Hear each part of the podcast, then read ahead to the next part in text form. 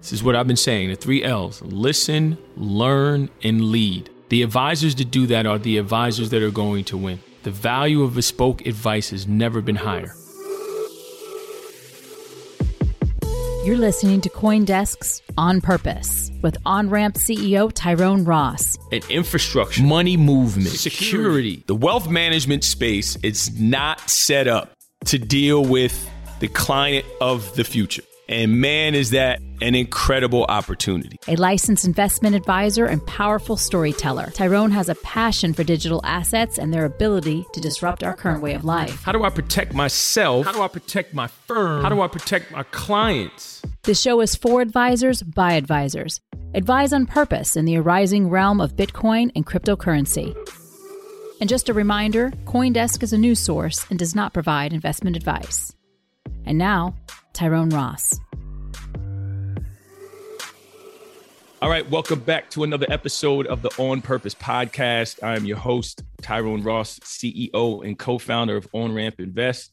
And as promised, I dragged him back with me for a part two. the inimitable Jeff Garzik is back. How are you, sir? Good, good. Always great to to reconnect and vibe with your energy. I was getting prepared for the podcast and and you make me smile. You have very positive energy, and I was looking forward to it. So uh, thanks for having me back. Yeah, I, I, appreciate that. Thank you for coming back and enjoyed the conversation last time. The feedback was great. You helped my street cred on the Twitter, the Twitter sphere. So I, so I appreciate you. But before we start, how are you? How how are things going? Let's just get into that. What are you working on? What are you excited about? How's life? You know, life wise, I'm always doing a thousand different projects. I describe it as day job and other stuff. My day job is Vesper Finance, which we'll uh, talk about here in a bit, helping the CEO and co founder, uh, Jordan, do her thing and thinking about what DeFi means to people and stuff like that. I'm also working on producing a TV show. I'm uh, building houses. I'm starting a trucking company. So, uh, yeah, I don't want to call it a midlife crisis, like the opposite of that, like the midlife opportunity. Whenever I'm uh, either interviewing somebody or somebody's asking my advice for like a, a big life choice, I like the Socratic method, like ask a question back. And the question I usually ask is like, fast forward yourself 10 years, did you regret the decision or choice you just made today? Was it a consequential choice 10 years in the future then looking back? Or was it a nothing burger? Or were you like distracted by day-to-day stuff? That's uh, kind of the frame of mind i try to put interviewees and mentees and stuff in is you are defined by your choices and you can put yourself in a box. You can put yourself in a prison metaphorically or yep. sometimes literally or you can free yourself by uh, you know thinking longer term and more strategically. Oh man. All right. We got to pivot. We only got 20 25 minutes here. So I, we got to do like the long form joe rogan style lex fridman stuff like that to get all of that out. Obviously the the construct of what we both love and care about is this crypto networks and everything that's going on in the crypto markets. But let's just start here. Decentralized finance has become a thing it's a buzzword, DeFi, right? It's on everyone's, you know, tongue now and the government is looking at it. There's so many cool things that happen. There's being books written about it now and all these other things. But let's just start here of, if you wouldn't mind, let's just, a brief definition, right, for folks that are learning, because advisors are really trying to figure out what's going on here. And then what it means to you. And then we can start to dig into Vesper from there. Yeah. What is decentralized finance? I'd say that my definition is the inverse of centralized finance, which is there are a lot of institutions that are layers in between you and how the money actually moves and to whom, and uh, they're gatekeepers. And there are multiple layers of gatekeepers, which uh, translates to less and less freedom at, at kind of each layer. And cryptocurrency and being able to self custody, your own funds. Decentralized finance is kind of the next step after that is once you can control your own destiny, meaning host, own, custody your funds, your digital assets, you need to do interesting stuff with it. But interesting stuff meaning that you're going to trade it, you're going to deposit it into financial products. Those financial products might look like money market funds or lending platforms or things of that nature. Basically, it's taking self custodying that level one, leveling it up. So it's kind of level two of self custody and payment freedom is uh, financial products that you can use with cryptocurrency. Most of these, uh, in their purest form, they are themselves non custodial. So, what does that mean? Specifically, the assets are held 100% in smart contracts and not accessible by people who are fallible, can potentially uh, take the money, misappropriate it, whatever. I don't know if that's too long winded a definition, but no. it's kind of uh, level, you know, cryptocurrency 201. It's the next step after Bitcoin, the Genesis coin, and the concept of self custodying and uh, the freedom related to that. Yeah. And again, who better to get that definition from than you? There are two parts of this that I want to get into. One is I love exactly how you explained it. And I love how you went into the non custodial part because one of the things I've been telling advisors is the future is non custodial plus discretion that's where the world is going, right? And non-custodial meaning two ways. One is you mentioned a client's assets or assets are going to be held on a blockchain.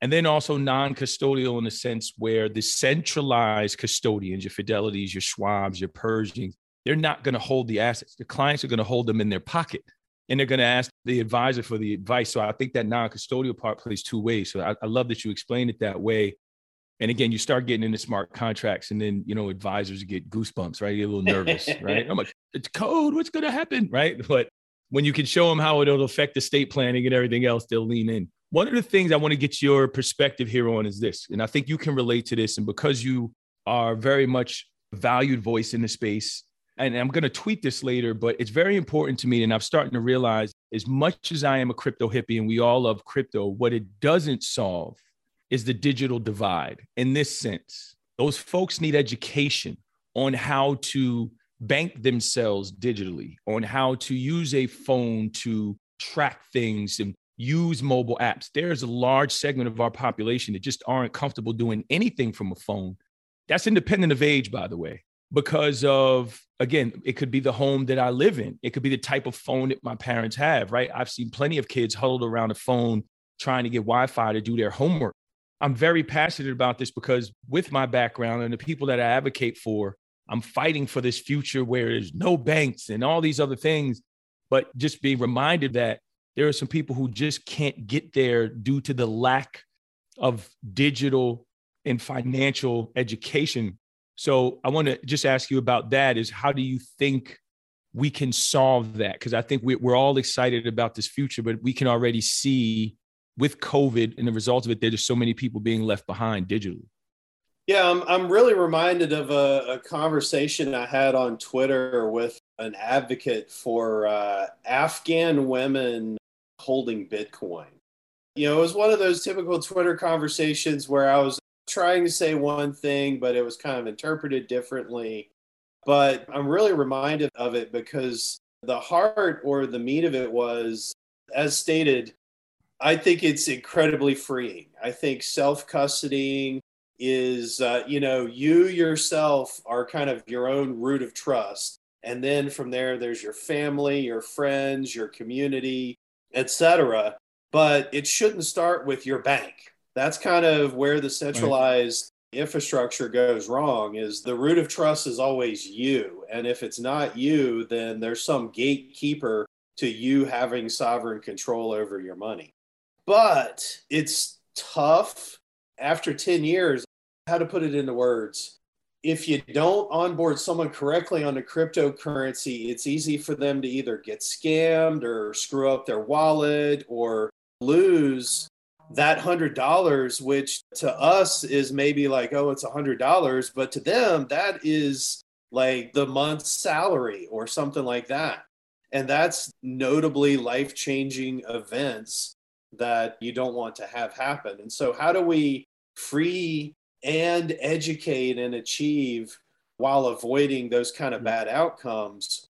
it goes beyond cryptocurrency to the security education part of the digital divide, how to teach people to safeguard themselves on the internet. But then there are plenty of people who just all they have access to on the internet is when they can go by the library once a day, you know, or when they can borrow their brother's smartphone or when they can go by a friend's house to use the internet. And that, like a third layer of the digital divide that I really think about. I think the solution is get a smartphone in everybody's hands. 20 years ago, there was Nicholas Negroponte over at MIT had a program called One Laptop Per Child, yes. uh, OLPC. And I love the intention. It never kind of hit its lofty goals, but it really recognized that to be truly free and to be able to educate yourself, you got to plug into this global network. And that that last mile challenge, uh, I think about a lot. Absolutely.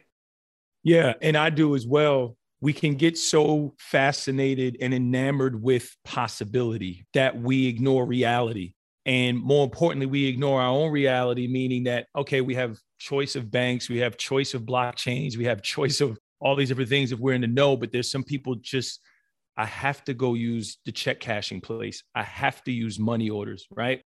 I, I don't like my parents to this day still don't use an ATM, right? Like my mother still goes to the post office to get money orders. It's comfortable for her. She won't break out of that. And if you spend a lot of time in the South Bronx and you look at the importance of people having physical cash, the ability to transact in real time. When you look at how the government, when they started to send out the stimulus and they sent it to certain populations of folks in, in the, the cards that they got in the mail, these folks have never gotten anything from the treasury, right? They get nervous and what is this? Throw it out, right? And then the report that the Fed just put out on their central bank stable coin idea they're thinking about, but some interesting statistics in there on the underbanked and the unbanked, right? Again, I don't use those terms, I use underserved. And then also the cost of remittances, 5% on top of what it costs to send a remittance. I mean, it is impossible for me that this is something that continues to happen. We know this is a problem, right? Japan has had real time payment systems since the 70s. We're saying we may get it in 2023. So I think this is the power of DeFi, and we're excited about that. But also, we got to go. All right, we have to bring these people into this new world, and the new world is not 2022. It's here's how banking yourself, here's how accounting for yourself, here's how saving for yourself has evolved. So it's, it's just something that is always on my mind. And my mother reminds me often besides the fact that she still refers to Bitcoin as a big nickel, but uh, she loves it. She's like, oh, the big nickel. We heard about it on the news to me, they're always a reminder of how my life is so different from theirs and what they value in money and how they look at money. So, with that, again, we don't really have a certain amount of time, but I want to get into what Vesper is doing to be a vanguard in DeFi. I've been in a few of the spaces to hear some of the things that you all are working on, and I think it's, it's absolutely fantastic. Co founder of OnRamp, Eric Ervin, is involved. I pinged him last night. I'm like, I'm talking to Jeff again tomorrow we got to figure out how to do something with Vesper, please, like figure it out. So even if it's education, something, we should be doing something with you all. So tell the folks a little bit about Vesper and what you're doing. I think folks will learn a lot from it. Yeah, thanks. So over at Vesper.finance, that's what I've been primarily working on uh, over the past 12 and more months. It's really an effort to make safer make simpler, boil down decentralized finance, DeFi, into something that's easily digestible for and understandable for the average person, the average institution. So, what does that mean? You have any number of these Web3 or DeFi websites. When Vesper was created, there were all sorts of you can put your tokens here and you'll earn 50% APY, but then they would explode. And there was a lot of that. Going back to my uh, pre blockchain career at Red Hat, one of the things that we saw was kind of this dichotomy between, on one side, there's just this amazing ball of innovation that was the open source community generating all this stuff. But it was also very chaotic. It was very cliquish and tribal, and there were dramas and all this stuff. And you had corporate customers on the other side that just wanted to get stuff done. They just wanted to use Linux in their data center. They didn't want to get involved in the dramas and the back and forth. And that's kind of what some of the big value add that we felt Vesper could bring to the DeFi community is, for example, kind of like a crypto money market, want to deposit some of your cryptocurrency into a savings like financial product and just compound it without having to worry about complex financial terms like impermanent loss or mm-hmm. without having to worry that is this DeFi project due diligence? Is it going to explode? We risk adjust and also kind of act as that buffer and that uh, research arm looking at the entire DeFi space, sussing out what's good, what's not, and integrating that into our products such that when users use Vesper, they don't have to uh, do all that research themselves, et cetera. Kind of a, a meta aggregator, some people call us. But the goal has always been how do we make DeFi and Web3 safe and secure to use? There shouldn't be hard, razor sharp edges that if you screw up, you lose money. Yeah. Uh, there should be good user outcomes for average people and experiences that average people can understand and educate themselves on. So Vesper was really built for that audience. We love the crypto degenerates, and uh, we have plenty of them depositing, participating in Vesper as well because we have good performance on the products as well. But it was really built for that super simple, super safe user experience as a gateway into DeFi. Yeah, well, I, I love that. And there's a financial education angle there that I think will be awesome for the people. So when you guys decide to go, ping me, tag me in, coach. I'm ready. Absolutely. I'm ready, I'm ready to help Vesper spread the good word. While I have you, I have to ask this because I have to be honest, I'm not completely on the train yet, but NFTs, I love how a creator can earn income in perpetuity. I love that. I love what it, it does for the creator economy overall.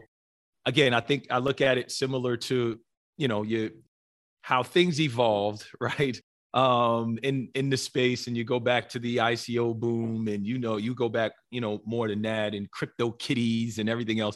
There's the first iteration, and things evolve. So I do think it's it's a bit of a bubble in some ways but I do think the underlying principles of what NFTs could do is pretty exciting. But I haven't bought any. I'm not there yet. But what are your quick thoughts on NFTs for the folks out there? Well, I, I always try to reason from first principles, take a 10 year view, etc. Kind of my two top level points are number one, gunpowder, and number two, the cost of digital asset creation is zero.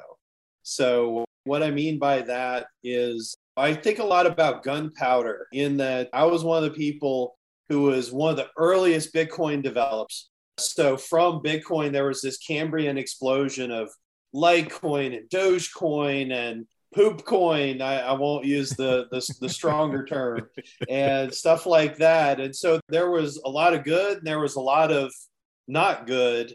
And there was a lot of experiments and there was a lot of naivete but uh, that's kind of permissionless innovation in its nature is someone posts a source code and then anybody can do anything with that good actors naive actors bad actors they can all have equal opportunity for that you know similar to the invention of gunpowder the wild west was like people figuring out the rules and mores of well if this guy made me angry maybe i ought not shoot him maybe there ought to be laws and sheriff and uh, stuff like that.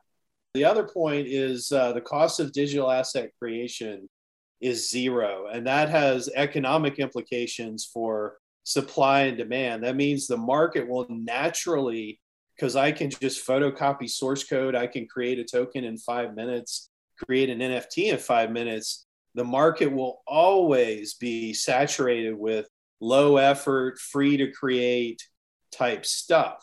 Traditional venture capital has this power law distribution where you know 90% of your investments will fail but the 10% that succeed outweigh the other 90% and you're net positive in your investment overall.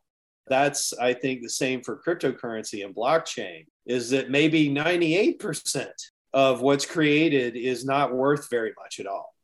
And that's what you see is you see a lot of noise. Whenever there's a new free to create thing, there's a lot of supply on the market. And so we're going through this sorting function of what's actually innovative and what isn't. I don't own a lot of NFTs. so uh, you won't find a, a punk or anything.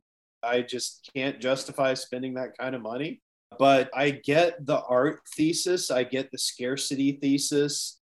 There are some things that are going to be genuine art with genuine value, and that is completely unquestionable. There's going to be a lot of stuff that has zero value or will have hype value and then go to zero after six months. You know, it's kind of like the 98% of ICO token.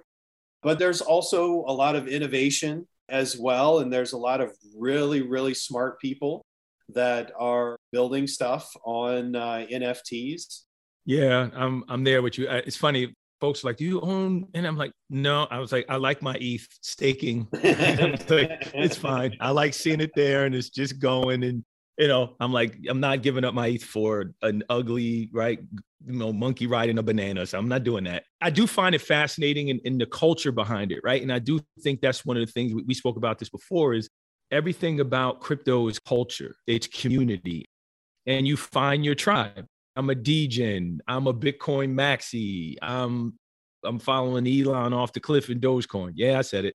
Um, all these different things that any right or wrong at this point. I think if you love everything that crypto has brought into the world, it's so different again than when you got in and when I got in. But now you can look at different segments, right? You can look at Bitcoin and ETH as being different from the other crypto assets and the things that are going on, almost if you're like truly building your small mid market cap, your mega cap. It's this new world that includes NFTs and Web3 and, and all these other things. So just fascinating times. You throw gaming into that and, and play to earn. It's just some really cool things happening.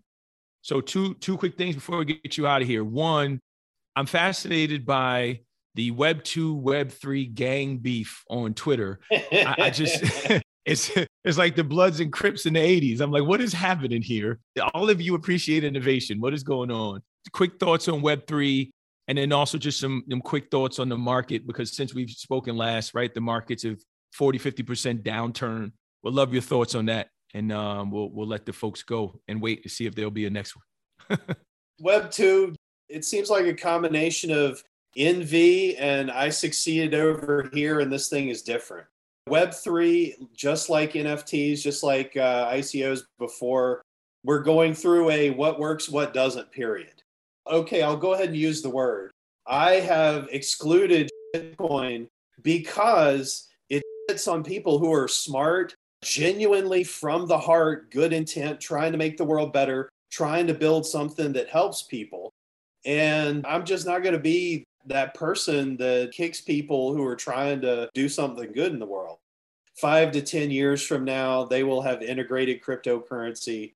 Like gunpowder, it's out. It's mm-hmm. going to be integrated in everyday life, whether you like it or not. That's why regulators are paying more attention because more people have crypto and more people are doing things with crypto. It's more embedded, it's more out there, it's more part of average people's everyday lives, which just excites the heck out of me. Yep. Again, that's kind of where I'm leaning as well. But it's just so fascinating to see really wealthy, smart men arguing or people arguing on Twitter. It's like, why don't you guys just call each other? You know? Yeah. And, yeah. You know, yeah. And, no. and, just hash it out. And I think everyone is for moving innovation forward because it's going to go forward whether you like it or not right? So you know you might as well take from it what's useful and not but just seeing it happen is and again twitter is very tribal but i think the world is very tribal now. Everyone picks a side right? Our dna is very tribal. We're we're yep. tribal by nature. We can't yep. help it. Yep absolutely. Just makes for toxicity but you hope that best ideas altruism and humanity wins out. And i think with folks like you leading the way it'll happen here. So one quick thought from you again on on the market, the current state of the markets. We'll uh, we'll get you out of here. I'm usually a defer on uh, that type of question. you know, I try not to talk about prices. The market is down, but as you look at my Twitter bio, I'm a builder. I'm going to be building until the day I die. And so it's just what am I building today and what am I going to build tomorrow is is pretty much always my focus. The market will go up and down, but I'm going to be here.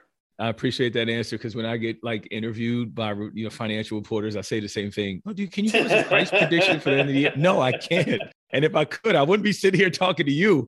I'd have one of these multi-million dollar houses on the water in La Jolla. How about that? So awesome. All right. So before we go, now you did use the S word. My mom listens to this podcast. So you can um, put some Satoshis in the little virtual jar I have here in the metaverse. I, I, will. When I, when I come to Atlanta, that's going to cost you a waffle at Waffle House. Sounds good. Sounds good. All right. Thank you so much for being here, Jeff. But before we go any, you know, if you want to shout out anywhere where folks can come find you and interact with you, please share. Check us out at uh, Vesper.finance. Follow me on Twitter at Jay Garzik and reflect how you can be a pay it forward positive force in the world. Love it. And to that point, you guys know where I'm going with this. Is always thank you so much for listening. Please like, subscribe, and share. Advisors, sign up for the Crypto for Advisors newsletter. I spoke to Foster Wright. I think he said it's up to 12,000 advisors on the newsletter. So that's awesome. Getting their crypto house in order, if you will. But more importantly, if you found any value in this episode at all, please head over to nokidhungry.org. Help me, help Coindesk, help Jeff cure child hunger in this country. It is ridiculous that a child will go to bed hungry tonight. We could all do something about it. And they take crypto. So thank you all for listening. Jeff, as always, it's been an honor and privilege. I appreciate you. Love and light to you. And everyone, we will see you on the next one. Be well. Thank you so much.